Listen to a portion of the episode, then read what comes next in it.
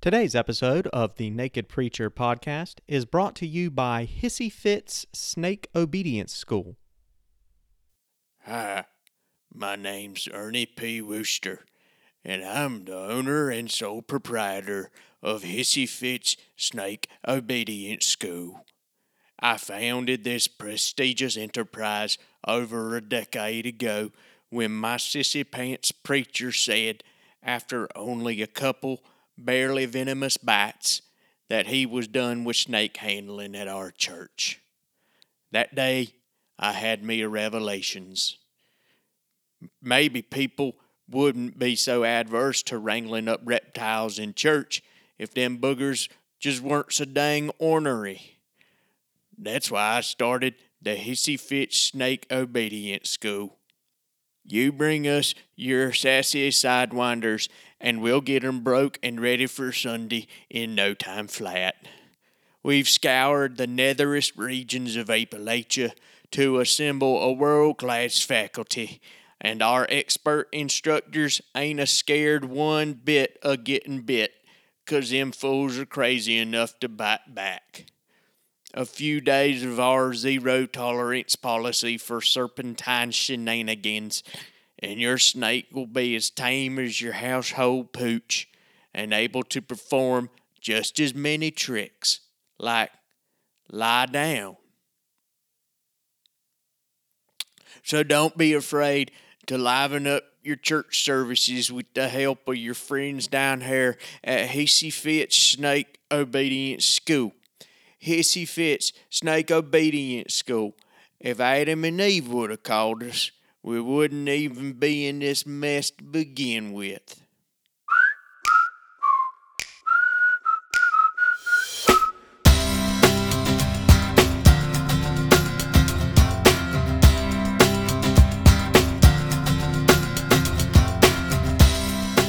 Hello, friends, and welcome to this fresh new episode of the Naked Preacher podcast. And what an episode it is today! I'm so excited for you to hear from our guest. Uh, and if some of you look at his name, you might say, "Well, well, he's not a preacher. He doesn't have a church. He doesn't have a, a pulpit or a flock." But that's where you'd be wrong, uh, because this man does indeed have a congregation. He just addresses them in uh, a different way. He uh, speaks to them, preaches to them through uh, the pages of the 10 novels that he has written, uh, the two autobiographical books. Um, he's uh, got works that have been turned into films, uh, have been acted out on the stage. He is a professor, teacher of writing, creative writing, at the University of North Carolina in Wilmington. And I am grateful to say he's also uh, a friend of mine, a, uh, person who will uh, sit uh, uh, from Sunday to Sunday up in the balcony of the church where I am blessed to pastor. And uh, let me tell you, nothing will make a preacher more cognizant of his or her grammar, his or her turns of phrase, and overall uh, message than knowing that a world renowned uh, novelist by the name of Clyde Edgerton is uh, sitting there listening, uh, hopefully, to every word. So I am uh, very grateful to have uh, Clyde on the show today, and we're going to be talking about preachers as characters because indeed they are. We're going to talk about preachers in, in literature and, and in art and sort of the um, the the purposes that they serve. Uh, we'll talk about some of the colorful uh, preacher characters that Clyde himself has written and what those mean.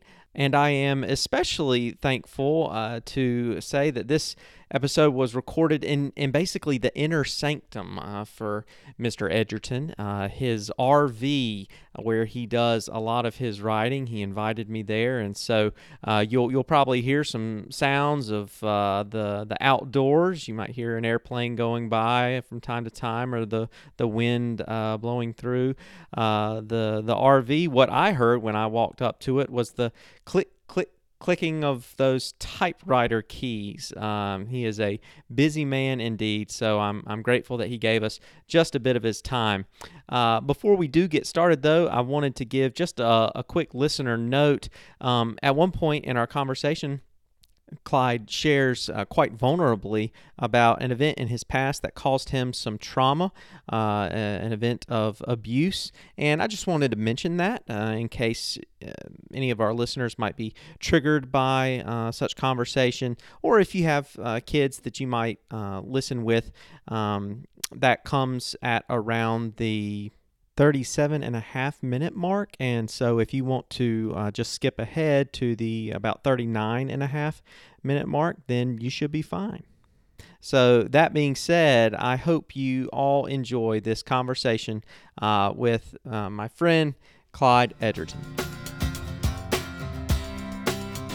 Well, it is a great uh, blessing, a great uh, thrill to welcome to the podcast today uh, the the novelist and uh, professor, the great uh, thinker, and uh, a good friend, Mr. Clyde Edgerton, who has has written quite a few books in in his time and has done quite a bit of reflecting on preachers, uh, especially preachers in in uh, Southern life here. Uh, you know that being something he experienced a lot of in his background, and um, so we are are grateful to not only just to talk with him today, but for all the contributions that he's made uh, to helping us think about just the the unique characters that preachers can be in uh, American life, particularly here in the South. And so uh, Clyde, I, I know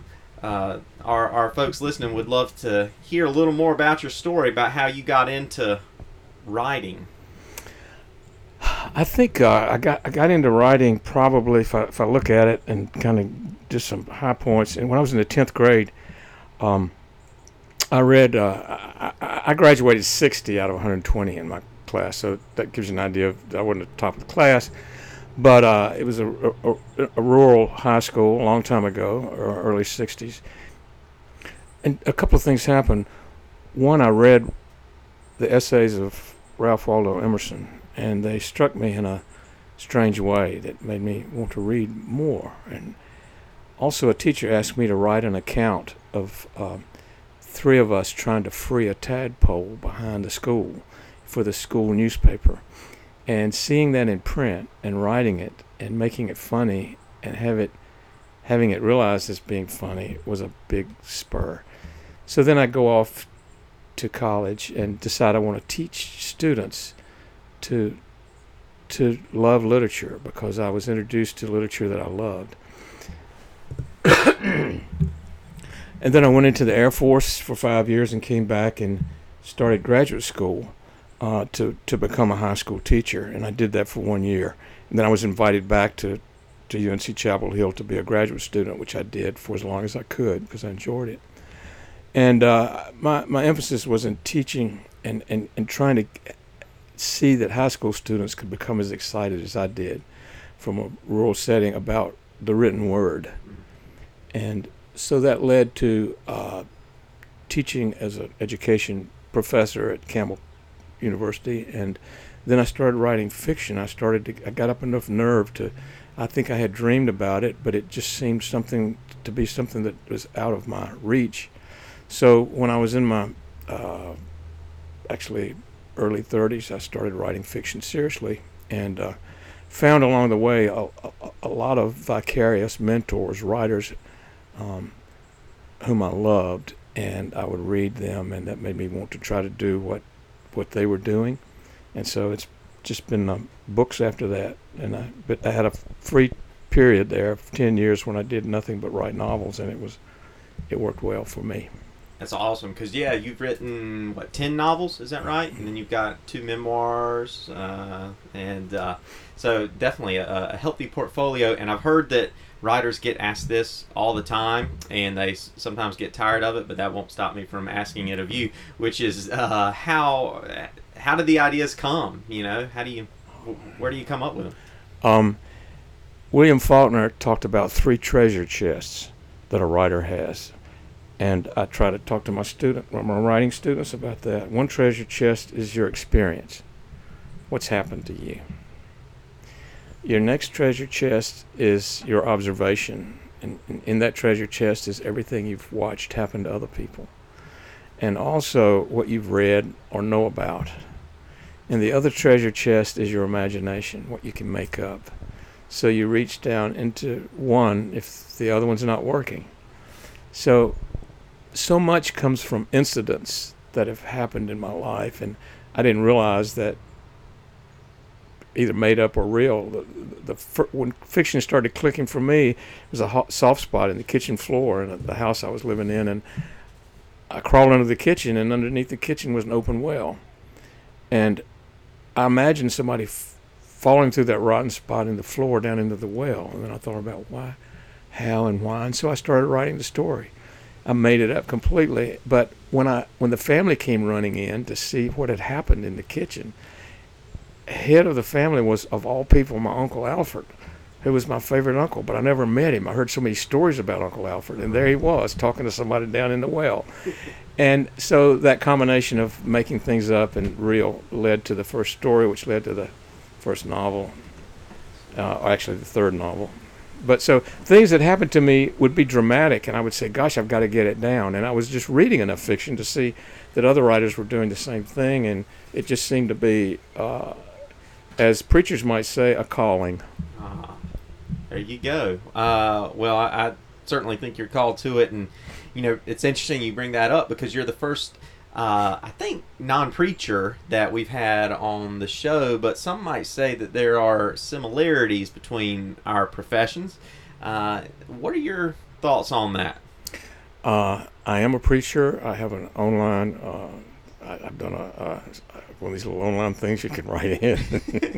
you probably don't want to know that, but maybe you got an be, online congregation. I got an, I don't have a congregation. I have an online uh, uh, uh, ordination certificate. Blah blah blah. It's, I think it's the Universalist Life of Christ uh-huh. minister. Uh-huh. And uh, somebody asked me to do a wedding, and I said I can't do it. And they said, well, if you can become a preacher, so I just wrote in, and they sent me the certificate. Sweet. So you qualify. My mother wanted me to be a preacher. She wanted to be a, wanted me to be a missionary.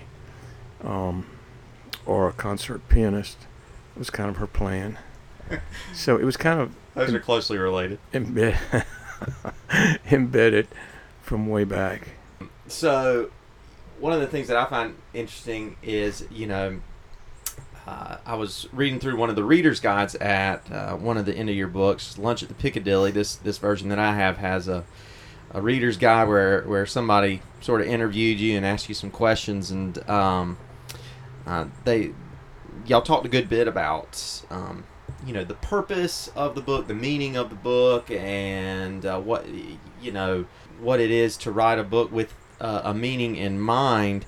And um, you you had something interesting to say. Uh, uh, the the question was, how do you feel about novels that are written to convey messages? And your answer was that messages are for preachers and essayists. Stories are for novelists. you would find that one. And uh, that I do believe that novels that I have read seem to contain the message of the writer rather than the story of, of, of something that happened that a reader may be a little more free to find out the answer. I think the parables of Jesus are, mm. are great examples of short stories in a way in that it's a story so it has a little dither. It's flexible a little bit. You can find your own way. Yeah. Rather than when something's nailed down. Mm-hmm. And a lot of times when we have the right answer, uh, any of us, novelists included, we want to nail it down and we want the reader to believe the same thing, or else we feel like we're not doing our job. But the novels that I've read, which I most enjoyed, I think, and which I would like to write, are, are, don't have a message, although they do. They, they all have a message uh, one way or another. And, and probably the, the thing that pops in my mind just now is when I started writing novels, I said, I want to make big people little mm. and little people big. I want to, I want to, I want to do that in my novels, and but not make it obvious. Yeah. Uh, but take credit for anything. Mark Twain said, if somebody finds something in your, it's just like your sermon. Uh-huh. It's just like on your first podcast, two people come up and each heard different things. You take credit for both of them. Best of both worlds.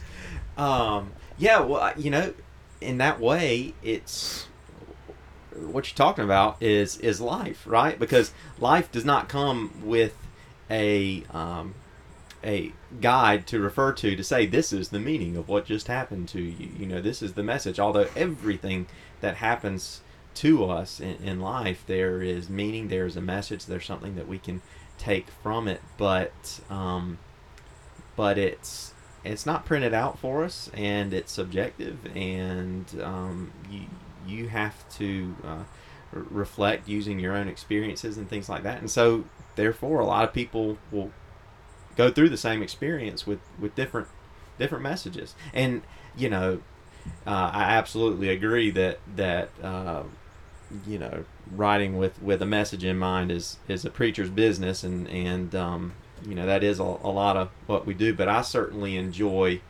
Um, I know people expect and like their messages to have that proven point of well what do i take away from this but really the ones that i do most enjoy are the ones where i get to stand up there and be a little bit ambiguous a little bit just here's what happened. Here's um, this thought to ponder um, and what does what does jesus have to say to, to you about that? You know and just let him go and and uh, those are fun. One of the things that I have uh, uh, that scarred me in a way that changed me forever as a child was being in a church like the South, which um, nurtured me and wounded me both. And part of the wound came, in my view, from preachers who did have an objective, literal message. There wasn't anything subjective, Hmm. And it was all- it was all written down. It was all written down in the Bible, and hearing that from the pulpit by people who were upset in ways that I think is good to be upset. They were intensive. Uh, these are the preachers I listened to as a child. mm-hmm. Um, and then, and they were loud. And then I would go out in front of the church, and the all the people were like aunts and uncles. They were tender and quiet. Hmm. And so I carried that with me and have, and that works on the way I think about preachers a little bit. I had a cousin from Florida who didn't go to church come up visit went with me to church. We came outside. This is I was probably twelve. She said, "Why do your preachers? Why are your? Why is that preacher so angry?" and I thought I remember thinking to myself, "Aren't all preachers angry about something?" And it turns out to be not true. But as you know, when you're a child, you pick up stuff and you remember it forever, and it it, it, it works on you one way or another. Yeah, yeah, absolutely. Um, so, you know, speaking of that, that's one of the uh, definite um, uh, archetypes of, of of a preacher, uh, especially where we come from. You know, there there's that fiery anger. Um, often, like they're just like sometimes you hear them and it's like, man, your life must suck. like, what's you, what's going on that that that's got you so upset? Like, you, you know, gospel means good news, right? um, and and so that's one of the archetypes that that you uh, get to play with. I, I I think. What are what are some of the you know other archetypes, stereotypes? Um, you know the the idea of uh, the preacher that you enjoy uh, playing with, uh, presenting as you uh, write. Yes. Well, something happened to me uh, when I was writing my first preacher in my first novel. Would that be uh, in Raney? Yes. Okay. uh, he came to dinner with the family, and uh, when he came to, to dinner, in my head, um, what was going to happen is he was going to be somewhat like the preacher I grew up with. Again, um, so what happened? The conversation started, and uh, I don't altogether oh, I, I kind of remember. It, had something to do with um, Raney's. Um, uh, the person who worked at the store, and, and I think maybe a prostitute was involved, or something, something sexually, but something that I knew the preacher was going to come down on the f- far right. Right. And- it, it was. I think it was Raney was. Uh, she was looking a part-time job, getting Yes. a part with her dad's Yes. store, and, and she wasn't pregnant or anything, so she didn't have anything to take up her time. So, what would be wrong with her, you know, taking this part-time job? And the preacher uh, surprised me, and that felt good. And so I let him talk common sense as a person at a dinner table rather than being some way that I had grown up with with preachers. And then I, I while it's on my head, I'll just tell you in my head, I'll tell you that I was in the mountains one day. Uh, this is soon after that. And I, I was e- eating alone, and I got up to leave. You know, novelists, I think most novelists, if you're sitting at a diner and there's somebody behind you in the next booth and they're having an argument, you don't leave. you, you, you, you, listen to how it works out, and then you decide whether or not you can use it. That means my wife must be a novelist. Well- because she Very much. Uh, she likes to listen. so that where, where's the drama uh, between human beings uh, who are unpredictable? But as I started leaving this diner, in walked clearly a preacher. He had a red Bible under his hand. Mm. He was dressed. Uh, he had a, kind of a flat red face, and he walked by me into the diner as I walked out, and it was like a magnet. I turned right back around Yeah. to watch him. He sat at a booth. I started looking through the postcards, pretending that I was looking through the postcards, but I was looking through the postcard holder at him. He sat down. He put that Bible, red Bible, on the table. He pulled out a cigarette. He lit it. Lit it. The waitress came up. He ordered a cup of coffee, and I said, "His name is Markham Thorpe, Mm. and he's going to be in my next novel." And I put him in my next novel, which was Killer Diller, with a with a young juvenile delinquent, and and they together were working on a project, and he did not work. I, I wrote the whole novel with him. I couldn't. He he didn't. He didn't. He just didn't come a lot. He didn't work. Mm. And you know, it's always. I've never written about preachers. I've written about people who aren't preachers. So preachers are kind of coming in, and sometimes they'll serve me as a novelist telling a story. Yeah. He didn't work. And here's something interesting. I took him out after several drafts, and in his place, I put a a a handicapped kid, a mentally handicapped kid, from my experience. Yeah. And the novel worked then.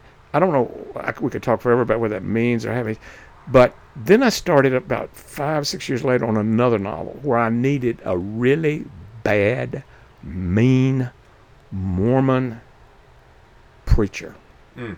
Markham Thorpe. There he goes. He fit like a glove. yeah, that was Redeye, right? Right. Yeah. So, uh, and, and, and what was behind the preacher was there was my knowledge of a massacre, uh, a Mormon massacre, a massacre in 1857. Yeah, yeah. We won't go into that, but the, the Mountain Meadows massacre. And so I had to personify good and evil. And I will say this, because again, it just popped in my head. While I was writing that book,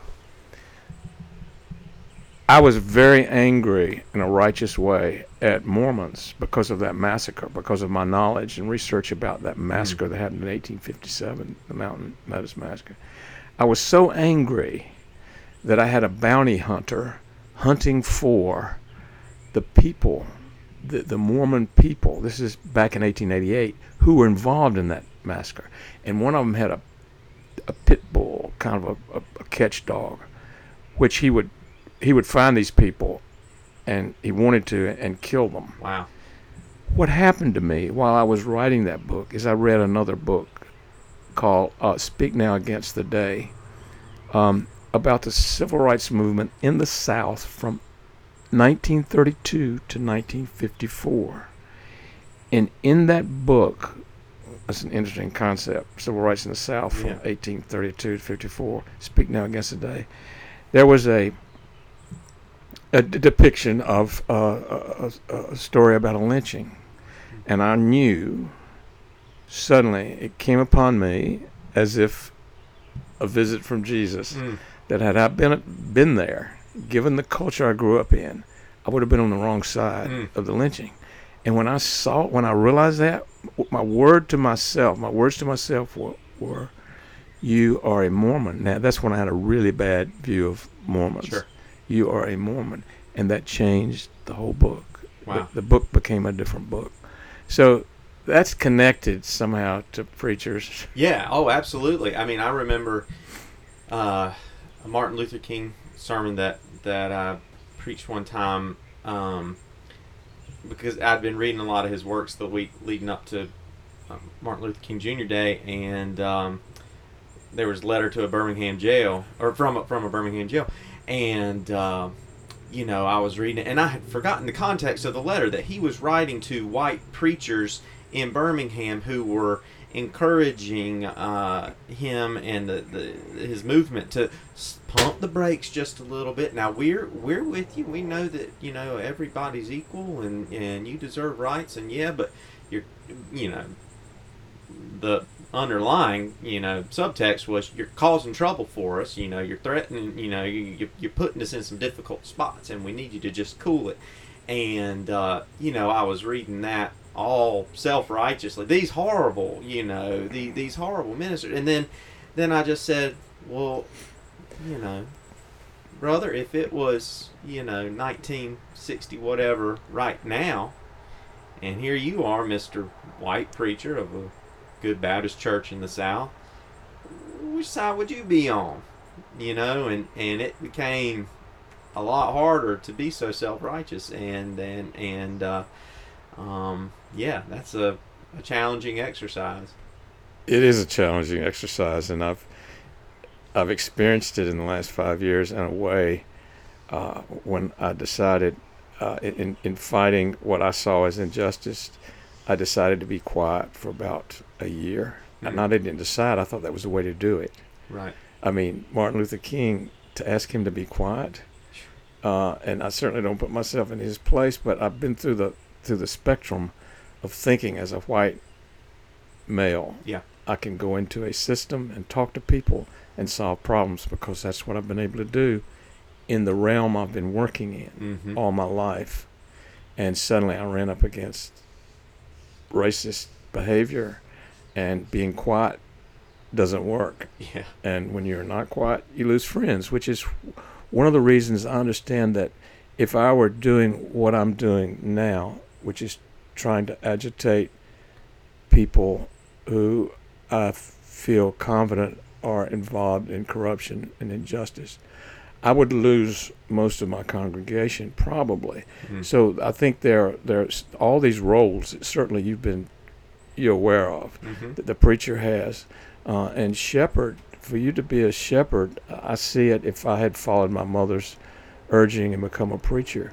I would have to be a shepherd to all those people uh, that I might easily become angry at where I, um, in the situation that I am now. So it's a matter of roles, I think, in, in, in a lot of views, in a lot of ways. I think that's the roles for everybody, um, especially people who consider themselves Christian, are deciding whether they're going to talk the talk, which is necessary, Mm.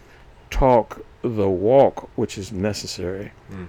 or walk the walk, which is necessary. And each one has different outcomes. Yeah. And some are easy for me to do as a professor and a novelist that wouldn't be easy for a preacher to do were I a preacher, simply because of that shepherd role, Yeah. which has all kinds of implications yeah. uh, Yeah. tending to a doctor. A doctor theoretically, and you need to be a doctor theoretically and a preacher theoretically, doesn't tend to the people he likes Mm. or the people who believe what he believes. He's got to tend to everybody. Yeah. Yeah. You're right. An activist doesn't have to do that. That's, uh, write a book about that one next, please. I am. Oh, outstanding. It's right over there. All right. It's, it's looking like that's a healthy number of pages. Is it close to done? Uh, it's not. I had a I had a breakthrough that I haven't had since uh, my second novel. Oh, uh, awesome. 35 years ago. I wrote that novel seven pages a day Mm-hmm. uh, in seven weeks, and then I spent nine months revising. Okay. I started this book on April 1st, and uh, today is May 3rd, and I've got um, 153 pages. Yeah. So Wow. it's, it's taken off, and part of it's because of this typewriter, and because part of it's because I, I figured out the form that the book had to take. Yeah. and it's related to some of what we're talking about. Awesome. Oh, I can't wait, wait to read that one.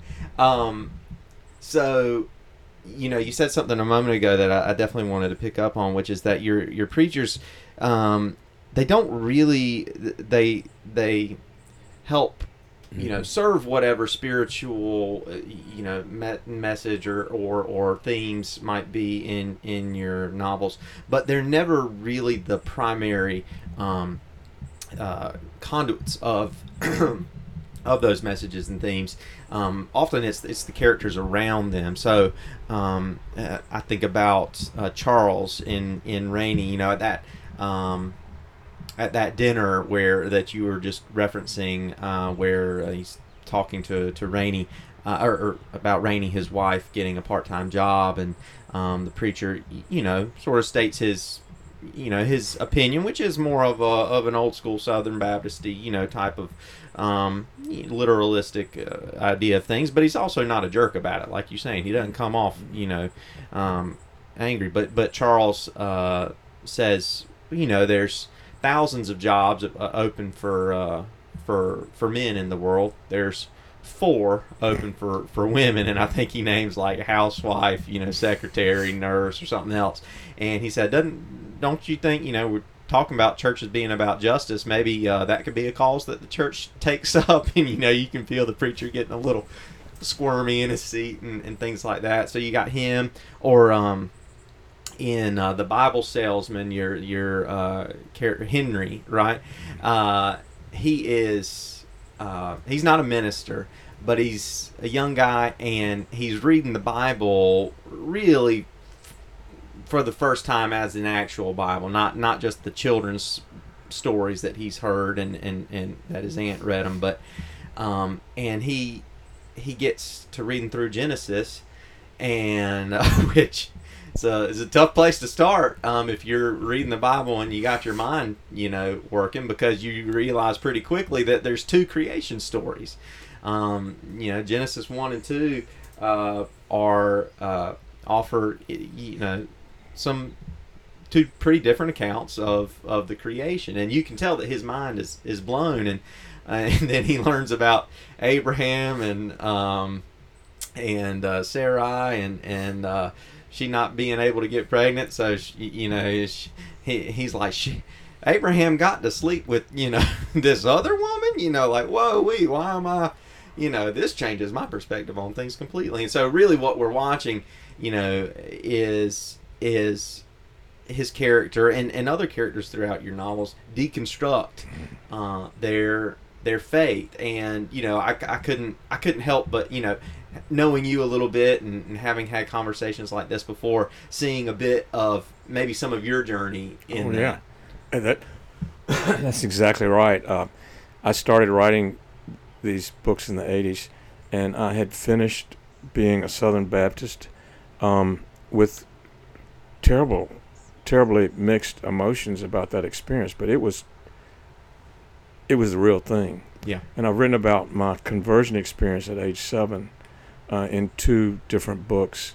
Uh, seriously, um, it's the kind of thing that some writers who have gone on to to leave the Southern Baptist Church, for example, uh, have written about in a disparaging way, perhaps. I, I, Mhm. I- but I don't. It, it was a, it was a kind of a, an, an amazing experience at age seven.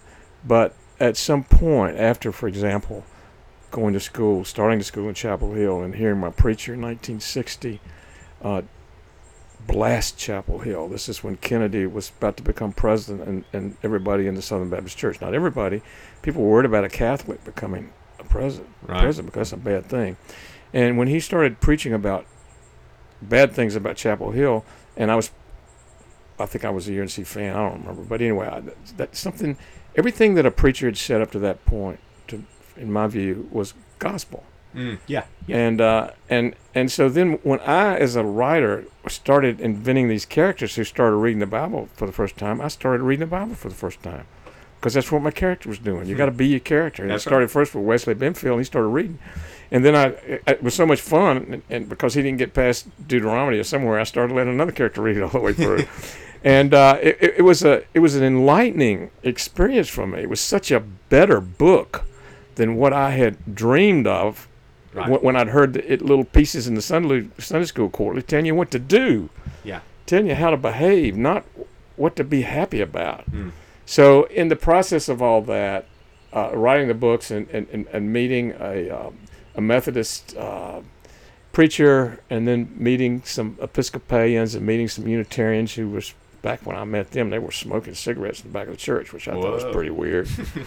and so I, I've had to kind of come to my own conclusions, and part of what I do is love to go back and hear uh, the music that I grew up with, Yeah. the old hymns and Yeah. the traditional service Yeah. and to hear good preaching, which Uh-huh. I hear from you. Oh, thank you. So we've hit around um, uh, some of the preachers that you've written and the, the spiritual characteristics, but I, I would love to know who are some of your your favorites, and uh, you know maybe we could uh, read an excerpt or two of, of some of the spiritual gurus in your While we were-. Yeah, while we were talking, uh, and you mentioned that uh, preacher hadn't been a central character. Actually, one has. Uh, L. Ray, Yes. um, L. Ray Flowers, uh, has had quite a journey as a character in my my mind, and um, he underwent all kinds of stuff. But he ended up speaking loudly f- in belief of a concept called nurtures, which was the combination of nursing homes and churches. He, he didn't know why that wouldn't be happening. If you're following the words of Jesus, why would that not be happening? and this is from Lunch at the Piccadilly. This is from for- Lunch at the Piccadilly. Yeah. But he has a he has a storied uh, history both on the page and also in real life. This is, I think, an interesting story. You remember Jimmy Bakker? Mm-hmm. You remember the uh, woman he slept with? I'm not asking you if you remember her, but I'm asking you if you remember the story.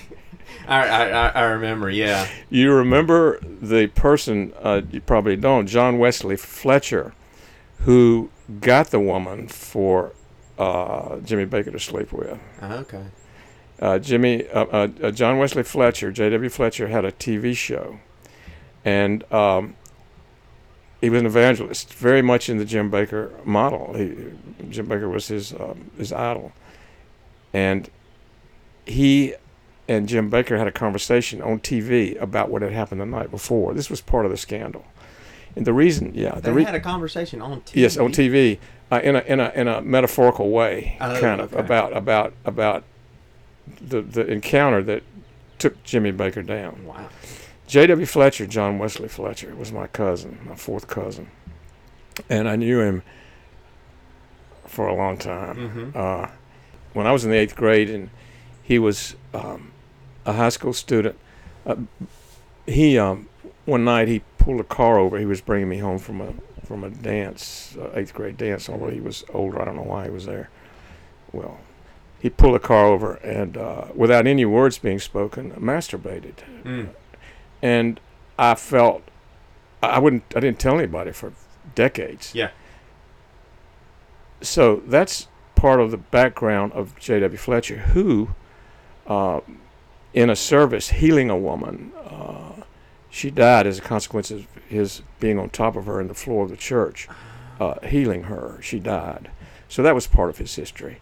And then part of his history was this connection with Jimmy Bakker.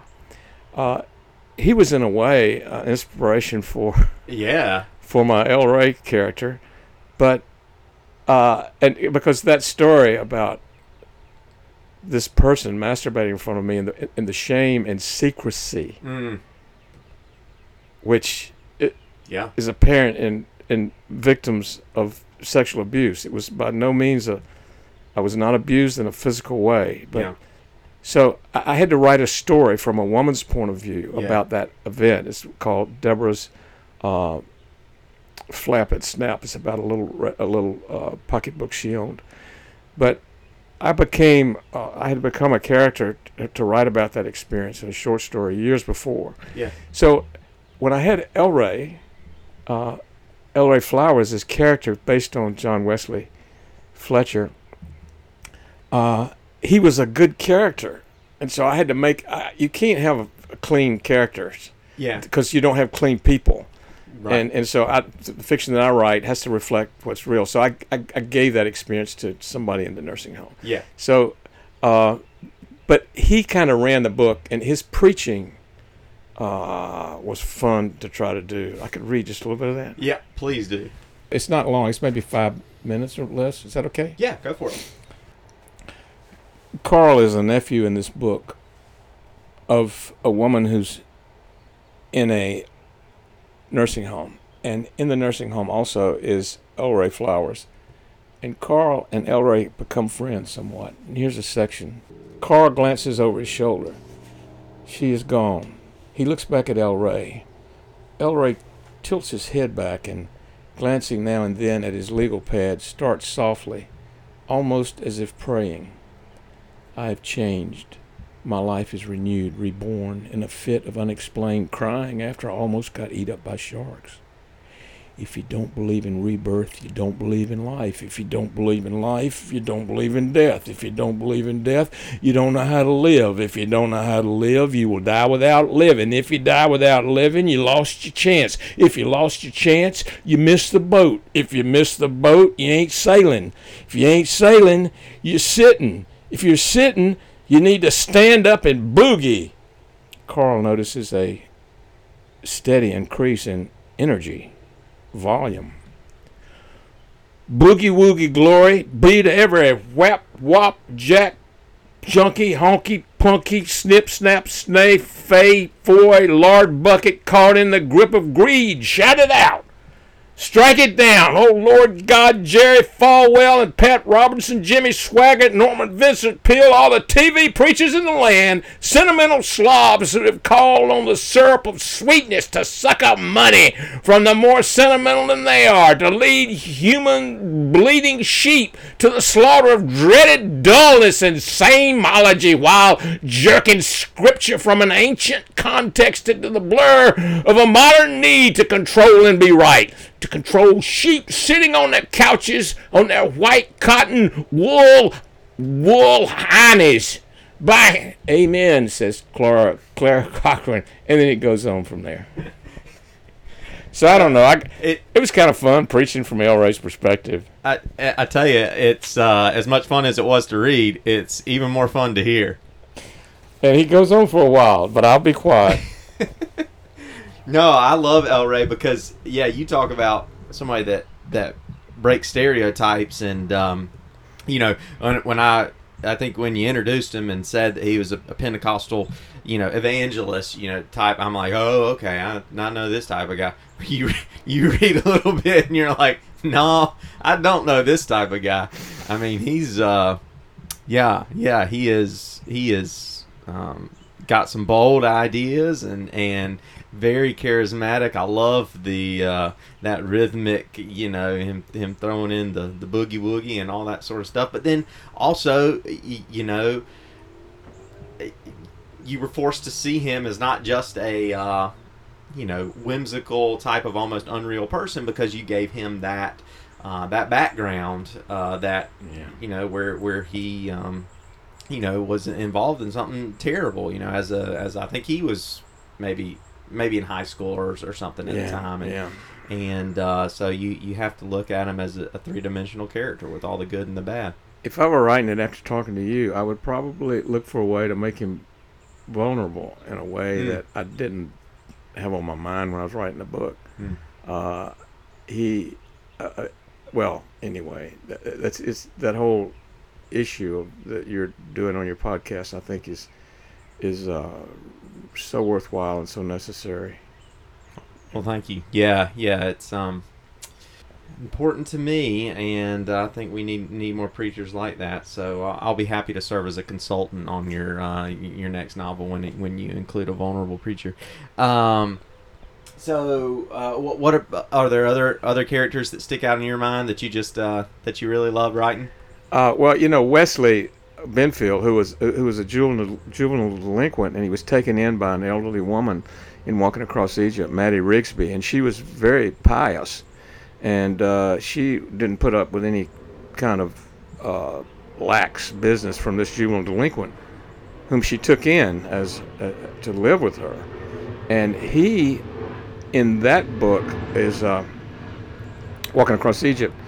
He is introduced to fundamentalism in a way that is real and saves him from from whatever would have happened to him by living with this elderly woman. And then later in, in, in Killer Diller, when he's older, he gets serious about preaching and mm-hmm. reading the Bible for the first time. So that again, that was fun for me and interesting for me and kind of enlightening for me in ways that helped me find how I can live for justice as I understand it, as spoken uh, by Jesus. Awesome, awesome. So we've talked a lot about you know sort of the um, the, the preachers and uh, the more you know uh, virtuous types of characters, maybe you know tending toward the side of holiness. Uh, but you've written some scoundrels too, and um, one of those um, is in where where trouble sleeps. Um, a, a guy who just sort of wanders into town, just he's up to no good, and he needs a town to sort of take advantage of, and some a place to take advantage of. And and you had mentioned how uh, in, in- in some you know commentary I read that that was based on a, a Flannery O'Connor O'Connor character from uh, her her short story "A Good Man Is Hard to Find." Um, it also brought to my mind um, uh, characters like Anton Chigurh in uh, Cormac McCarthy's "No Country for Old Men," and um, it, it just all of this gets me to thinking about the idea of of evil and and sin and so you know we've talked a little bit about what it's like to write you know the, the virtuous or at least thoughtful side of, of faith characters who might try uh, to to do well and, and follow Jesus you know whether they succeed in, in doing so or not what about the what about the the evil ones the the sin what's that like to write Wow. That character that you just mentioned, that I introduced into uh, Where Trouble Sleeps, his name was Jack Umstead. Just a slight background. I, wanted to write a novel.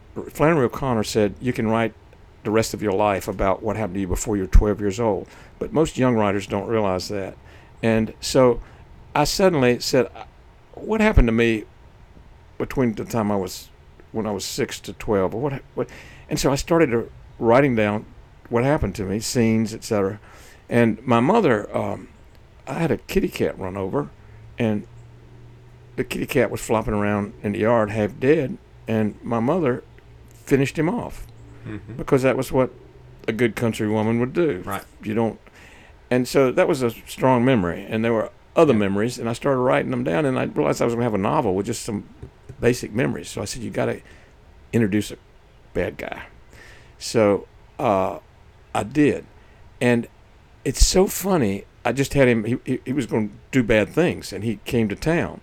So you had this nice little community in the South, and this bad guy comes to it. So that creates some tension and suspense. But I had two different people who interviewed me or talked to me. I can't remember which after that novel was written, and one of them said to me, "That's one of the most evil characters I've ever read," and the other one said, "That's one of the most likable evil, evil characters I've ever read," or something like that. And I and, and I realized it was my problem. I couldn't make him. I had to make him interesting and likable to me somehow as I wrote him. I wanted him to be just as mean as he could be, but he didn't. And it's it's a good problem to have as as a novelist because, in my view, a goody goody character with a white hat throughout a novel is not interesting. There's much Mhm. not much suspense and tension there, and it's the same for me with a character who's really bad. Although these this day and time, it seems to me that a lot of characters are found to be interesting and produced who are just pure evil, and Mm. it's just not interesting. Yeah. Because Flannery O'Connor said, uh, "Evil is not interesting; sin is," and in my view, it involves uh, it involves choice. Um, so therefore, it's more interesting. But that particular character, uh, oh gosh, uh, and then then uh, I don't want to give away the ending of the book, but people probably won't read it anyway. But That's Uh, the spirit. in in in in Flannery O'Connor, the bad guy kills an old lady, Yeah. and uh, I knew that this book had to reverse that. Mm, there you go. There you go. Oh, good stuff. Okay, so um, I I've loved this this conversation. Uh, and, and do you do you care to give any teases as to uh, what's what you're up to these days? Because I mean, I, I know you, you mentioned a, a book that you're working on now, but you're you got a lot of irons and a lot of fires, sir. Um, what what I'm working on now is uh, something I'm not talking about, so that I don't jinx it. I've Yeah. always talked about what I was working on, but I since you're here and I have a microphone, of course I'm going to talk about it, and and pray that it won't jinx it. No, there's this. We have a no jinx policy. Oh, here. good. I pray, Oh. I pray heavily over every episode. Then I have no problem. I Yeah. can talk about it till the cows come home. No, I won't talk about it that long. But uh, I have been. I discovered a some systemic racism before the word was popular to a lot of people in Wilmington in 2015, and I stayed quiet about it for about a year, and um, then I got loud about it, and then I got banned from all school properties, and still am. And then about two years ago, I met an activist, um, Reverend Dante Murphy, and he and I started to working, and I watched him work on some issues that have to do with corruption and child sexual abuse in New Hanover County. Hmm. Um, if you've been in a war, and I have, and if you want to write about it as a writer, novelist, or a nonfiction writer, you've got to get distance from it. And that can happen in a, a lot of ways. One way, if you let enough time pass, you've got distance from it. Another way is to write your distance. Just write hard and throw away the bad drafts, and finally you get there. Hmm. There, there, it's complicated, but I've been in a uh, this experience of the last five years, and I haven't been able to get distance from it. I haven't w- been able to write about it. I've tried to infuse it into two novels, Hmm. and it didn't work. Yeah. And for any number of reasons, like when a sermon doesn't work, maybe you figure it out later. So now I'm writing. I've figured out how to do it, and I'm I'm kind of ex- I'm having a good time writing about that experience in ways that I hope will keep some tension and suspense going for a reader. Awesome. That sounds exciting. Sounds like a, a good way for you also to to process this because I know that's been a big part of your life, and It so um, and we have to process those things. And and what an amazing um, uh, platform you have to to be able to do that. So I'll look forward to seeing what comes out. Um, you know, preachers love uh, a good preacher story, uh, and uh, you know, I, I I would be remiss to pass up the opportunity sitting with a storyteller, uh, and not ask if he had any preacher stories. So please share with me any that you might have. I have uh, three pop in my head. I only had one. Three just popped in my head. That's One is that's uh, from that means that the Holy Spirit is here. You know yes, that, right? Yes, and I'll I'll go fast. When I was twelve or thirteen, our preacher in the church that I've been talking about in this program, um, this is so cliche-ish for preachers to hear. I'm sure it's not cliche-ish that he had a wooden leg. He shot his leg off when he was twelve on a hunting accident. Wow. But it is cliche-ish, and he was one of those people, um, one of those angry shouters from the pulpit that I was fused to in some ways. He ran off with a woman from the choir. Did he really run? uh, I don't know if he ran or not. I don't know. I don't know the backstory, but How well the the wood leg worked? he that's a good point. he um and left uh, a wife and five children behind. Oh It's man. a sad, awful story. So, you know, that was my first view of the preacher who Yeah. wasn't way up like you talk Uh-huh. about, way up above the congregation because I had experienced I had experienced preachers in no other way. And he was about the fifth one I knew about. Second story. Um, second story was told to me by Lex Matthews, who was a he died in 1987. He was a, a Episcopal priest. He was a, an amazing um, Christian in that he got people involved in doing things that they wouldn't have done normally to help. I mean, he, he had me working with migrant workers and other places, and he had me doing things that I just would say, "Why did I get into this?" And it was because Wow. of Lex Matthews. He was he was an amazing person, and he talked about his first time being in a church as a as a seminary student to, to, to preach. And this is Episcopal church. The preacher leaves for three or four days and says, I'll be back in three or four days. There's nothing going to happen. But if it does, you know, you take care of it. And he says, Yeah. okay. Somebody dies. There's a funeral. Lex is in front of the church at the end of the service.